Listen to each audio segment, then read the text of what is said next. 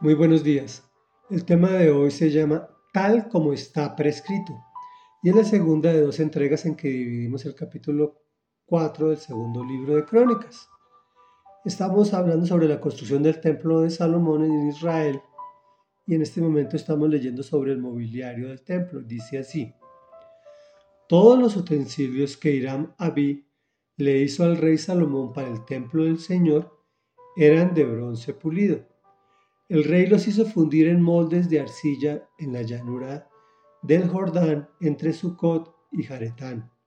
Eran tantos los utensilios que hizo Salomón que no fue posible determinar el peso del bronce utilizado. Salomón también mandó hacer los otros utensilios que estaban en el templo de Dios, es decir, el altar de oro, las mesas sobre las cuales se ponía el pan de la presencia, los candelabros de oro puro, con sus respectivas lámparas para encenderlas enfrente del lugar santísimo, tal como está prescrito.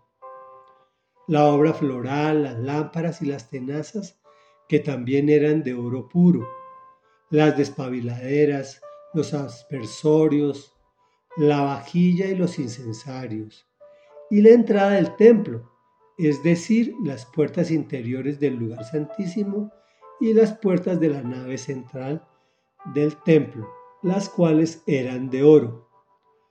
Reflexión. Salomón es increíble con su opulencia en todo lo que hace y especialmente para las cosas que atañen a Dios. Monta una fábrica ubicada en un sitio específico con agua y con la forma de producir elementos religiosos con toda una, con toda una estructura productiva para hacer tantos utensilios que no fue posible determinar el peso del bronce utilizado. En cuanto al oro, las puertas interiores del lugar santísimo, las puertas de la nave central, los candelabros, todo como está prescrito. Esto quiere decir que no se inventó cómo alabar y glorificar al Señor, sino que se sometió a sus instrucciones, las cuales habían sido dictadas por Dios, por el Espíritu Santo, a Moisés. Y eso se llama el Pentateuco, que ya lo leímos, son los primeros cinco libros de la Biblia. Este es el motivo por el cual leemos el libro de forma consecutiva y ordenada, para aprender a honrar a Dios como Él lo determinó y no como la tradición o como nosotros creamos o queramos.